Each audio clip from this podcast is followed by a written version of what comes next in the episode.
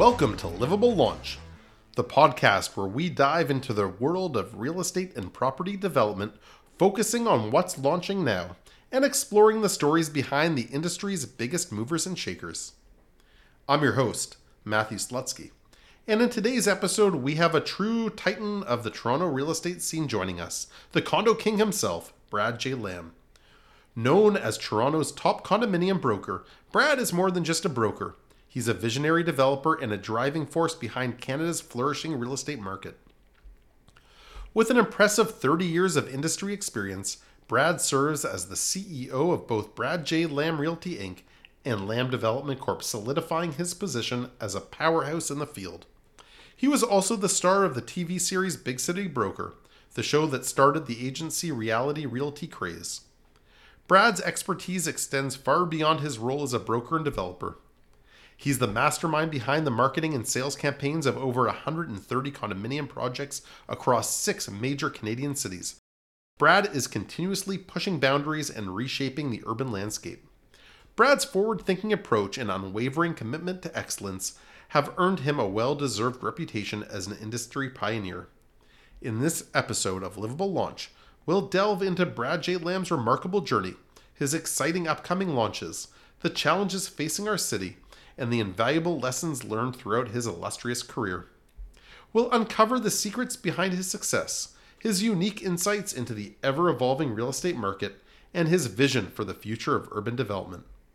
So, whether you're an aspiring real estate professional, a seasoned investor, or simply intrigued by the inner workings of the industry, sit back, relax, and get ready for an enlightening conversation with Brad J. Lamb on Livabl Launch. Let's dive in. Hey, Brad, welcome to the show. Um, I think a lot of times you go onto these podcasts and the, the interviewee says it's a pleasure to be here, but uh, honestly, it's a pleasure for me to be here speaking to you. You've been um, a key player in the market since the 80s, from being um, one of the, if not the first condo broker, to becoming a builder, to running both. Um, you obviously have seen Toronto across multiple markets, so it's honestly an honor to be here speaking to you. So, welcome to the show. Thank you. So this show is called Livabl Launch, and really it's about what are you launching? What do you have coming up? Um, what do you have in the 416, 905, and beyond? And what does your schedule look like? What do you plan on launching uh, first? And what, what's kind of unique about your current launch schedule? Well, we have about two dozen projects in our queue to launch. Uh, we have five that are essentially approved and ready to go, so shelf ready. Uh, so the first one I think we're going to bring to market is one we're calling East Richmond, which is Richmond, Ontario, next to East 55. It's a 43-story tower, lovely piece of architecture.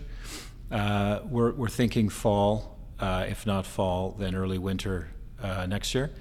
Uh, after that, we have a building we're calling Queen, which is a Queen and Sumach. It's a 15-story, 160-unit uh, building, maybe 100,000 feet. Uh, beautiful brick building, very historic looking, has some modern edge to it, uh, uh, really lovely. And that'll come right after. So we're, we're going to try to move these projects within two months of each other and just kind of work our way through them. Uh, then after that, I think we're going to do something we're calling um, Sterling Automotive, which is a, 19 story tower at Bloor uh, and Sterling, a beautiful piece of architecture, uh, about 400 units there. Um, and then right after that, we're going to do um, a building we're calling uh, Flatiron West. And this is uh, at Howard Park and Roncy in that area. And that's a, a 10 or 11 story Flatiron shaped building, very modern, very cool, about 150, 60 units. Uh, and, and then after that, we have one we're calling Berkeley House or the Berkeley House. I can't remember if it's Berkeley House or the Berkeley House. And that's at 102 or 102 Berkeley, which is between Richmond and Adelaide on the west side. It's a, a little warehouse, and we're doing a 35 story, super thin, super cool building, about 275 units. So those are the ones we can see uh, that are that are coming uh, in the next year, I think. Our construction company, which we also uh, own our own construction company called Elsium Construction Management, and uh, we currently have three three buildings under construction. Uh, we have Bread Company uh, McCall. We have Bauhaus, King East, and we have uh, a Television City in Hamilton, a twin tower. Um, So we have to take our bill, our construction company up from three at a time, and our goal is 12 at a time. Have you have you always built your own? Have you always had your own construction company? No, we, we built the last three buildings. Uh, we started it about five years ago, and it's worked out really well. I want to talk a bit about architecture because one of the things I've always loved about your buildings was the architectural styling, uh, choice of materials. I think you you have got a pretty unique eye in the city. Where does your inspiration come from when you talk about you know your next one coming up at East uh, East Richmond? Where, what, what's what's your inspiration for the building? Well, I kind of come up with the shape, right? So when I when I see a development site, I kind of think about what it can be, and I imagine uh, kind of the shape of it, and then I I use two firms now. I, I, I mostly use Architects Alliance, and I also use AA, which is Aphrodite Legat, who came out of CORE, and she was always our architect at CORE mostly. And um, you, you, know, we we uh, they we collaborate a lot on what it's going to look like. We look at uh, images of other things that might be motivating, uh, kind of streamline. It's a process. Like there's a building over there on the wall that's a, that's a, a one we do in, in um, Mississauga, and that we went through one architect, then we got the second architect, and it took me four years to perfect that. And now it's beautiful. I mean, this is the nicest mid-rise that, that uh, Mississauga is ever going to see. A really lovely building, but it, it's agonizing. Like it's just agonizing coming up with a design and. And, and so much of the design uh, influences the units and what the units are going to look like. I was about to ask you, you know, I find so many builders, especially the not so experienced builders might come up with a really beautiful exterior, but when it comes to the floor plans, they can um, not be the greatest floor plans. Do you agonize over floor plans to the extent you agonize over the exterior? Yeah, first first comes the floor plans. Um, so we're looking for a shape that'll work for good, good marketable, sellable floor plans, and and floor plans that can command higher prices per square foot because it's a tough business to make money in. So we do that, but some sometimes the shape influences like, for instance, at 102 Berkeley, uh, the property is 70 feet wide and 150 feet deep. So 70 feet on the street and 150 feet deep. And what we ended up with, we gave the city a park in the front. In return, they gave us more height. So now we have a 35 story building that's 70 feet by 80 feet. And so the floor plans uh, are, you know, very wide, shallow, useful floor plans, uh, and, and not, you know, uh, like 10 feet wide and 60 feet deep, which you, you get in some uh, difficult uh, sites that are uh, perhaps very deep and not very wide. So we, we start with floor plans uh, and then an idea, and then we, we fine tune it. That's great. And when you look at your unit mixes, how do you decide on your unit mix? Are you are you gearing units? To, I mean, obviously, investors buy up the market now. Um, so the the Toronto market works but are you gearing your, your unit mixes really for the investor or how do you how do you create a good balance between investor purchases and, and real end user livability? Uh, it, it's clear to me that the category we work in is affordable luxury housing. We're not building homes for families typically although there are some units in these buildings that are for families but we don't find that uh, our buyers are typically families. So, you know, the city forces 10% three bedroom, 15% two bedroom, and then they force, uh, we negotiate up to 40% being convertible into two bedrooms or three bedrooms. So we have to start with that. The other 75% we try to get between 320 square feet and nothing bigger than 800 square feet. We try to accomplish a three bedroom and 800 square feet. It's tough to do a good one, and we don't want to. You know, I've seen somewhere a three bedroom is basically three bedrooms plus a kitchen and a little dining nook, and there's no living area. It's it's really like a dormitory. We won't do that kind of stuff. So we want to make sure that uh, if we do a three bedroom, it's it's got enough room where there's a dining area, a living area, three bedrooms, you know, two bathrooms uh, and and that there's some civility in the floor plan. But it's tough. It is tough because you know sixteen hundred dollars a foot is a downtown number now to, to make money. That's what you have to be at, and um, and so you got to you got to be cognizant of what people can afford, and also where does a house become really competitive. And I always said that the condo market in Toronto would really take off when the house market was significantly more expensive than a, than a two or two bedroom, three bedroom condo. And that really happened for us in the in the kind of early to mid 2000s, where houses became out of reach at a million, three million, four, uh, and condos at eight, nine hundred thousand were a good alternative. You know, back when prices were say 700, 600 a foot. Uh, and, and that's the same thing going on now in Hamilton and Cambridge and other cities that have not historically had good high rise markets, uh, but are getting them now because house prices are higher. The only way to get multifamily in a city is to have house prices, single family home prices, out of reach of most people. And if you're looking at 1600 a foot in downtown Toronto, and that's kind of the number where it makes sense, and there's obviously things launching at higher prices, and you're looking at the you know selling to investors how does how do those numbers make sense to an investor when you're looking at rental rates? Like, is it is it still? I guess the question is, is it still is it too late to invest in condos if you're a kind of an early stage investor? Well, um, it, it's not too late. Um, I think the model is different. I think that um, I often thought about this as, as we were working in the four to five hundred foot range, and I was looking to the future and saying, where where's this going to go, and how high can it go? Um, and I looked at New York and I looked at you know Hong Kong, looked at London, and they have a vibrant rental market of condominiums. In fact, I owned a condominium in New York at one time that I'd bought from floor plans. And the reality is is that um, w- people think that rents are too high, but rents are too low. They are too low, um, and that's a whole other subject to talk about. But um, right now, I think 2,000 to twenty one hundred dollars is what you'd get for a studio 350 square feet, and that's going to sell for about 500, 500 a quarter. So you're getting probably uh, something like 18 to 20,000 net rent on that, and that works out to a four cap. Um, I think that condos, that's the best case scenario, and I think it falls down to like a, a two and a half, three cap for a three bedroom. Um, what we're finding is that uh, when I first started selling apartments, we, we sold apartments out of model suites. We'd build a big sales center. I'd staff with a ton of people. People that walked in were people, they had children, they had baby carriages, they were looking to buy and, and move in and, and make it their home. But, but, you know, it was hard to get people to pull the trigger on that if they had time to consider it. Because the best scenario for them is to wait till you build it and then they can see what they're getting. So, you know, the the the selling of apartments back then, you know, you could you could get a, a five cap in Toronto for a very short period of time.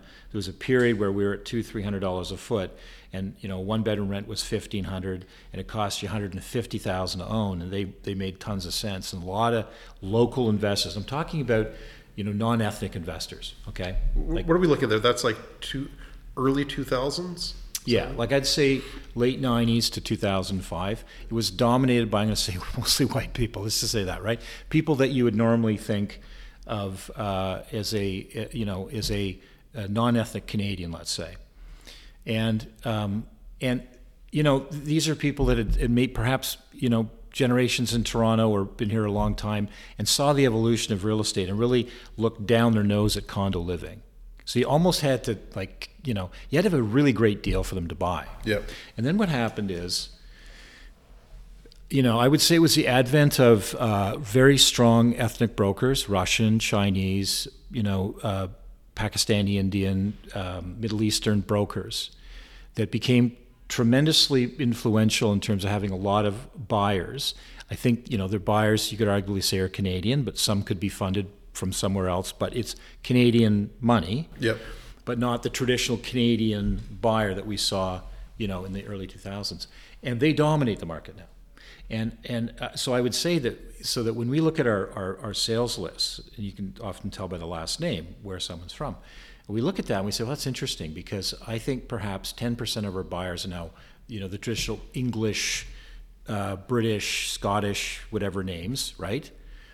and the rest are are, are you know either uh, you know at some point new immigrants, right? Maybe it was 100 years ago, maybe it was 10 years ago, but they're not the typical name you would see as, as a you know a, an old school Canadian name, and that dominates the market now, and it's very exciting because we're bringing lots of new Canadians here. We're changing the dynamics of Canada. It's making uh, Toronto and other large cities way more interesting, way more dynamic, more beautiful cities, more beautiful people and uh, it, that's the dominant factor now. And I and so I think I think that if you you know um, we often talk to, uh, well, we always talk to our, our, brokers we work with.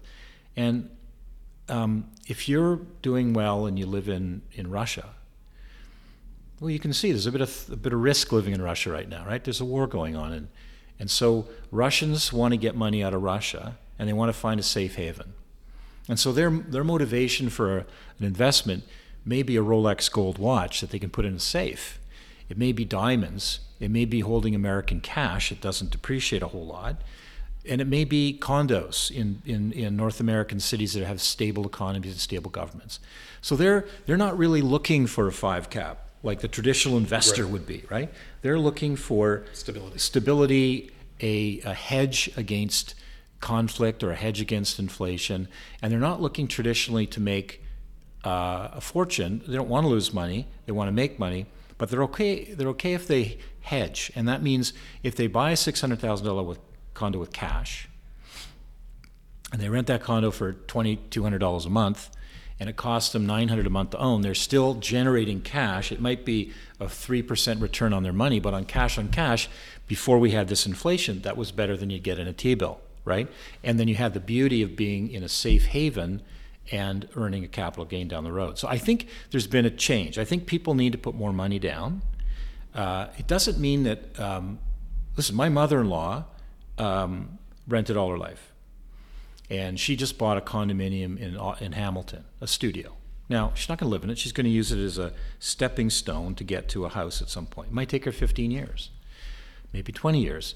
But you know, uh, she bought it. Uh, she uh, borrowed from some money from her mother. She put some money down herself, and she's paying it off over time. And she's going to have, you know, it was probably four hundred thousand dollars to buy it, and she's going to have seventy thousand or whatever down uh, in another you know maybe five or six months and and she never could have done that without that goal of three or four years away and when she's done she'll have to have a bit more money down maybe 80 or 90,000 which she's saving for and the mortgage might cost her you know it might be all in maybe $1800 and she'll probably get $1600 and it might cost her a couple hundred dollars a month to own but she has a place uh, that uh, will certainly be worth more money than she paid, you know, when she bought it, and it'll it'll give her a foot in the door. And who knows? In three years, rents might be an extra two hundred dollars higher in uh, in Hamilton than they're projecting right now. So people can do it. You know, uh, people can bundle money together. People can uh, get loans from their family. They can two or three people can come together. The first property I bought was myself and my two brothers. I had I had, tw- I had like two thousand or twenty five hundred dollars saved after three years of working as an engineer. My older brother had the same, and my younger brother got loaned by my dad, and we bought a townhouse in London, Ontario, and we rented it. That was my first property, and we made money on that. And when we sold it, we bought three more. I remember hearing this story, and then you Yeah. went on a. Uh, then you really started buying up properties. That, that was the end of engineering for you. Yeah, it was. I went on a tear, but I. But what I did is I learned buying one property was difficult, but I understood how to skin it at that point. I knew what I could borrow. I knew where I could get money together, and and um, I never borrowed any money in my real estate career. I've never borrowed any money from family members.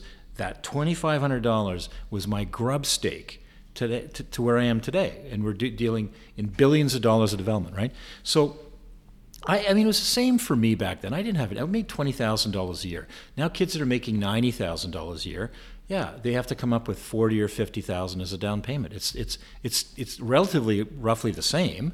Um, you know, and, and also interest rates are much lower now than they were. Even now, they're much lower than they were when I was. Well, I was going to ask you about it. You know, if you if you look at your upcoming projects, and you talked about, you know, it could be the Russians putting money. What, no matter who's buying these un, units, they're buying them as for future rentals. I mean, that is our rental stock.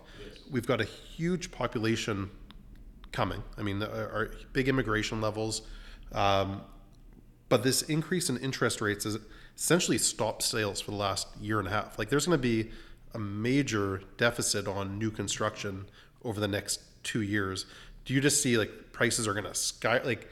Well, let me let me let, let me let me put it in perspective. Okay, so I I sold a thousand new condos in 2022. That was from January to June. From June to June, this office has maybe sold 70 condos, new condos, my development company. A disaster. Now, we had our best year ever. Oh, you know, for it was like for Yeah. for like, you know, 180 days. It is terrible. And and so it what this is going to do is it's it's going to bankrupt uh, poorly capitalized developers. It's gonna it's going to um, it's going to get projects canceled the longer it goes like this. Um, it's going to uh, create a massive problem uh, six months, a year, a year and a half, two years from now in terms of the supply demand curve. So we have completely suppressed artificially uh, supply and demand, right? Uh, demand is is I mean, you know, there were a million people that immigrated to Canada in 2022. Um, you know, the, the typical years are 330,000, so 300% increase. We couldn't stay on top of the demand for rental housing and, and, and cheap housing at those numbers, 330,000. We are completely underwater now. And all that's going to happen is we're going to have this artificial uh, Bank of Canada, Liberal government created suppression in prices, which is very good to get elected. It's going to make people feel like someone's done something about the housing crisis, but they've made it worse. It's the next guy's problem. So, you know, here, here's the thing. I'm saying we need 1600 a foot now. In five years, it's 2000 a foot. We'll be at 2000 a foot. You think across? You think that across the board, two thousand a foot is In the- Toronto, yeah. across the board, yeah. I- I, think that in Hamilton we'll be at fifteen hundred a foot, in Cambridge we'll be at fifteen, in Scarborough we'll be at fifteen. Already in Markham, they're selling at thirteen to thirteen fifty a foot in Markham. I wanted to ask you about this. The, the difference between kind of 905 to 416, or when I say 905, it's kind of anything outside of the 416. 416 used to be the hot areas where we had all the launches. It was now I'm seeing the opposite. Now I'm seeing every launch outside the core, and builders seem to be a bit more hesitant on actually launching in the core. Yeah, well, that's not that's not based on where, you know, what I would say is homeowners want to be. It's based on where investors are prepared to spend. Right. Uh, You know, so when we, I was telling you, we used to open these big sales centers and and have all these people come in and and we do that for like two weekends and try to sell like thirty percent of the building, and then it would take us two years to sell the rest of it. The model now is a weekend. You, you want to launch in a weekend and sell, if we've got 400 units to sell, we want to sell 320 in a weekend. And we have this frenzy of 2,000 or 2,500 worksheets, and we're figuring out who's who and what, you know, who we want to sell to, and who, who do we owe favors to in terms of brokers that sell a lot of our product. And we put a package together and we send them all out literally in 24 hours and collect checks and signatures and get them done. And the goal is, is that in like three weeks, you're done open and closed and you moved 500 million in real estate. It's insane right? But that's the model. Well that model that model you know the the the model is investor based and i told you who those investors are. And obviously if you're a chinese investor you're quite comfortable with the 905 because there's a very large chinatown if you want to call it a chinese community outside of downtown. It doesn't mean that they don't they don't see the value in downtown, but they're very comfortable in Mississauga, Richmond Hill, Markham, Scarborough, Burlington, Oakville, Milton. They're very comfortable in those areas, and those areas will continue to do well just because they're they're like 20% cheaper, 25% cheaper. And by the way, the rents are only 10 or 15% cheaper, so you can do a little bit better there. Right. I mean, that, that's what I'm seeing is, is Yeah. the, the kind of rent in the, these areas are just almost on par with downtown. I mean, it's like a, uh, it's pretty incredible to see what's The, going but on. the end of the day, though, what drives people is is reproduction. That's what we're all about. And there's going to be less reproduction, you know, in, in the Markham City Center area than, than King Street West, right? The drive to meet people to reproduce the species is an overwhelming urge, and that's why uh, cities do well because there's so many people there. And you, you mentioned this selling out in the first weekend. I mean, it's definitely the norm now. It's you're either if you don't sell in the first weekend, your, your project's a flop. I mean, it, it's kind of this crazy attitude where, where when I was on the development side, it was like a year. You year you knew maybe a year and a half you were gonna have to sell. What you know, you were both, as I mentioned, a, a realtor, and you were, I think, one of the first, if not the first, to really specialize in condos. To, to still owning your brokerage and being a developer, what do you think about this new system of launching, where you have the, these VIP realtors and you know certain people can get allocations, and it i- is it what you as a developer is it what you want to be seeing, or Well, so you- you're of two heads, right? So it, it costs you way more money because you're paying huge fees. Like the, the cost is uh, typically six to six and a half percent of your budget is, is sales commissions. Um, but you have certainty, right? And and the thing about being a developer is you you're always second guessing yourself. Did we price it too high? Is this thing going to fail? Do people really like my work? You know, it, it's like I think it's the same thing if you're like a movie star and you you have ten hits and then a flop, and you're like, oh, nobody wants to see me anymore. I'm a flop. We're always, you know, it's it's a nervous like developers are, are a cocky, arrogant uh, confident breed, but there, there, there's also that underlying worry: am, am, I as good as I think I am? You know, and so um, you know we worry and we want to know it's buttoned up and ready to go. And sometimes you're prepared to leave, uh, you know, a few million dollars on the table to know that you've locked in your profit. You can build it and go on to the next one, right? And and so I used to be of the mind that I wanted to keep a lot of units at the end, uh, like you know, twenty percent or something like that. And I'm less of that mind. Now that we have so many projects we're doing, I understand how Menkes and Tridel feel about let's just sell it all out and know it's done, get the checks and move on. And right. and so I, I have moved more into that camp that we we're you know we're prepared to sell, even though I think we could get more money four years from now when it's finished. I think there's some uh, there's some real security in knowing it's done and the risk is gone taking kind of a step back to something you mentioned about kind of the celebrities of the world. Um, you were the star of a show called Big City Broker, um, kind of the first, the first of its kind in the real estate space. Um, and I will say, when when you walked in here, I was in your lobby.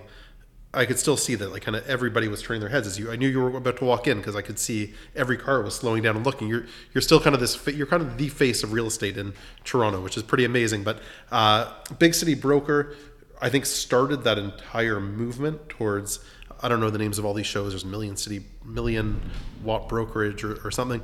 Um, they're very obviously scripted. Yeah. Was your scripted? Was that was it real? If you look back now, I think that I think that was probably 12 years ago. So maybe it more. started off not being scripted. Um, so the, the, I think if you see the first few episodes, they're kind. Of, I think they're kind of rough we, we just realized that it couldn't be impromptu, um, that it had to be more scripted, and it became more scripted. Uh, it, it, we would we were able to make so we would have meetings and so I would tell them what was coming up right like we have this launch coming up we have this new project we could do this and, and different things we could film and stuff and so to that extent you know we had to we had to storyboard and plan where it was going but the only way for me to continue working like I couldn't spend all my time doing big city broker and not be the big city right. broker. You know what I mean? So um, it became more scripted and it became more irritating to do for me. And in the end, I did it for three years. We did almost 40 episodes. And um, on one hand, I like I like the power of, of, being able to get a message out there, which is important. I think because you know we were we were trying to actually accomplish something to, to let people know what selling real estate was really about, sort of an inside ticket on that. But um, you know, it was it was just uh, it was just too much, and you know, we we we were uh, we were becoming it was becoming a bigger show. Uh, it had it, it, did have influence. It was so my um, we were in about 50 countries. My wow uh, my producer who came to me initially when I was I was at Toy Factory selling Toy Factory, and there's this guy following me around. I'm like, what the fuck does this guy want? Keeps looking at me, following me around. Like, what's he want? And he came up to me and said, Hey, I'm so and so from this TV production company. We want to we want to do a TV show around you. I'm like, fuck off. What are you talking about? And then you know I had some meetings with them, and I kind of got I got around to it. But um, they left uh, when when we our show broke. They went down to New York and they were the ones who produced. I think it's selling New York. All those big shows that were in London, yeah. Miami, L.A., New York. They were the producers of those, and they took this model. No way. To so you were the first. I mean, that, we were the first. Yeah. We were the one that spawned all selling Sunset. All of those are based on this model, sold into a bigger marketplace. Could you much bigger shows? Would you ever? I mean, you obviously have a. I think at the time you weren't a developer yet, or you were just starting with yeah. everything else going on now, could you see doing a show again, or, or are you done that part? Well, funny enough, so they've come to me four times pitching me on the same guys, same people, pitching me on shows. Uh, and the last one they pitched me on, I said, okay, if we do it, so what they wanted to do was they wanted to do a show. Maybe I shouldn't say because they might get angry at me. But it was a, it was a show that was based on being. Uh, it was about billion billionaire developers or billion dollar developers, and it was about going around the world and and uh, and um, me kind of you know fleshing out how they do it versus Gotcha. how we do it, and and and I, you know my comment was well like we'd have to do like we'd have to do like it twice a year. And in a 10 day period we'd have to do like 10 cities or eight. So like to Right. get it done i, I couldn't I, like, flying around the world is, is debilitating right? It's exhausting. And so we'd have to really compress it. And, and, and so i said I, I, I'm, I'll, we can talk more about it. Uh, and then we, we just never did it. Talking about going around the world and seeing how other countries do it is there any i think toronto from what i can see and you know i'm now part of a well, BuzzBuzzHome was across in the us as well and now part of a much larger organization. I don't think anybody any builders do sales like we do it in toronto. I think we are by far the leaders on, on the sorry on the marketing side specifically. Yeah. um, what cities do you look to when you when you either not just for arch- oh, obviously there's architectural design, but when it comes to like sales and marketing, what cities do you look to as, as really They're all hope, they're really hopeless. Like, I bought a condo in New York in 2008. It was painful. It was painful. I, I must have called th- them 50 times to get a response, you know, and it was like you were begging for. It was so bizarre to me. And and in the in the end, the, so I, I bought a unit, and and they took too long to build, it. so I got out of that one, and mark and and prices fell, and so I bought one in Chelsea and i i was the 10th buyer of, of 140 units and they still treated me like shit it's like you, you have no sales and, and, and then you know uh, I, i've bought uh, four condos in miami so uh, and each time was painful like i don't understand how any project ever sells in miami I, I don't get it.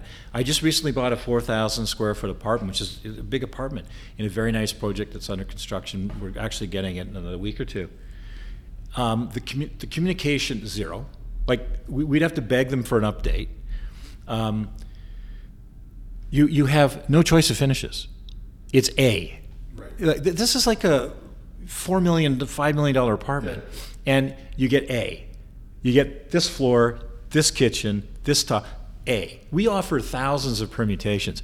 They they don't give a, f- a hoot, in my opinion, the experiences I've had in those two big cities, uh, about. Um, they're just terrible at it. You, you mentioned your construction company, um, and obviously expanding upon that. Obviously, you've got a lot in the works, but seeing what you just talked about, will we be seeing Brad Lamb in any U.S. markets, or do you have any U.S. expansion plans? So I, I have, uh, I said at the start of this thing, I have two dozen projects that are five are approved, and we'll have another five, I think, approved in the next five or six months. And then uh, I think we'll have uh, 15 or 16 by next spring. And then we have um, a bunch of new stuff in Hamilton and a major, major development in Cambridge that are just early design phase. So we set a program out to see what we could do in the next 10 years. And if I do 12, if I do um, three groundbreakings a year, they take about four years to build, three or four years. So nine to 12 at a time, from, from start to finish, nine, nine or 12. I have 10 years of construction uh, right now, and, and sales, marketing, construction. I, I don't know how. So, so we recently we recently started offering on, on sites in Calgary, again, low rise. We're going to do sta- uh, stick, six story stick, out there, and we're working on something. The, my problem is uh, I can only sell so many units in Toronto. You got to sell a project, wait a bit, launch, Right. sell it, wait a bit. You, so you can't do ten or twenty in this city. So we're looking to be able to grow elsewhere and not use my construction company necessarily here. Maybe we'll hire other ones, or we'll maybe develop another one in that city. But going to the U.S., for instance, there's no other Canadian city I, I want to work in. We'll work in the GTA, like Scarborough. You know, GTA for me is like down to Niagara Falls, even. Yep. The influence of the GTA. But I don't think we'll be in the U.S. anytime soon. It would probably be 10 years from now. What about? Um, obviously, I, I, mentioned I think you've got a, a, killer design eye. What about on low rise? Could you ever see doing like a um, single family housing development with like kind of a unique style yeah. to it? Yeah, we, we bought a, a, a, hundred acres outside of Creemore, well in Creemore. It's in the town uh, of Creemore, and uh, it's about 800 houses. Oh. And we're um, what we're going to do is we're this is this is not it won't be a modern community, which is really what I'd like to do. But you can't you can't they're very hard to do in this province because the neighbors go nuts over that. Um, so we're going to do a Victorian village with true Victorian architecture, well done, not the Mattamy stuff, but real good stuff, uh, with rear lanes, rear garages, porches in the front street, so you can see your kids play in front of you, and cars aren't on the street; they're in the back parking, not so much traffic. Creating more of a, a city center in Creemore, like try to expand the city center. We'll build a little central park and stuff awesome. around the park, and we're going to try to do this. Um, uh, we're trying, and, and, and so we're working with the, the town or township or whatever it is of Creemore. They're very nice people, um, and we're. I feel like in about three years we'll be ready to start selling it, uh, and it's it's very exciting. We've never I've never done anything like it. I don't know that I want to do more, more of it, but I want to try it. I want to do it, and I want I, I, I really want to do like you know when I'm driving on the 401 and I look like north and south, and I see Milton and I see Mississauga. I'm like every house looks the same. Yep. You go to Markham and you're driving around, you're like, this could be Oakville. Like it just does. It all looks the same. Yeah. We want to do a development that looks nothing like anyone else has ever done, and try to make it, you know, facade-wise beautiful. And I mean, every, the finishes in those houses are fine. We're not going to break any records there, but we want to try to spend a little bit more time and attention on on architecture, kind of like what we do with our condos. Our condos don't cost a whole lot more than other condos to build. We just spend more time on the detail. It shows. I hope it does. I hope it does. That's really exciting. I've always thought there's a lot of room on these subdivisions to just do better work. So that's exciting to hear. Well, I want to thank you very much. I really enjoyed this conversation. Um, if somebody you got again, you've got a lot on the go, a lot coming up over the next 12 months. Somebody's listening, say, I've got to buy a Brad Lamb, uh, either house in three or four years, or uh, or apartment or condo. What do they do? Who do they? Uh, where do they contact? Uh, they could go to bradjlambrealty.com. They could go to lambdevelopment.com. They could uh, call uh, 416 368 LAMB, which is our office phone number. Uh, and any one of those places, they could send us an email uh, and we'll respond to it. But we're going to make it. We're going to. Everyone's going to know. We're we're not going to hide this. We're going to any project we do. We're going to massively expose to people. So if they have their eyes and ears open, they'll find them. It's, it's one of the unique things about you being both a developer and a sales company. I mean, most builders can't do sales. I mean, it's a uh, actually having having a builder who knows their sales number is pretty amazing. So, uh, thank you very much. Really enjoyed this call. Talk. Okay, thank you. Thank you for tuning into Livabl Launch, your go to podcast for all things condo and new home launches. We hope today's episode has given you valuable insights into the exciting world of real estate development and the minds behind these remarkable projects. We're incredibly grateful to our esteemed guests and our dedicated listeners like you who continue to make this podcast a success. Remember, Livabl Launch is here to keep you informed, inspired, and engaged with the ever evolving landscape of condo and new home developments. We value your feedback and want to ensure that Livabl Launch remains your trusted source of information, so don't hesitate to reach out. Remember, we're all in this exciting journey together. If you have any questions or suggestions for future episodes, we'd love to hear from you. Connect with us on our website or social media platforms. And if you're a builder industry expert who wants to share your expertise and be featured on our show, please get in touch. We'd love to hear about your latest project launches and insights. Thank you again for joining us on Livabl Launch. Make sure to subscribe to our podcast so you never miss an episode. Stay up to date with the latest condo and new home launches, trends, and insider knowledge. Until next time, keep building, dreaming, and exploring the world of real estate. Remember, Livabl Launch is here to guide you for every step of the way. I'm Matthew Slutsky, and this is Livabl Launch signing off. Happy building and see you soon.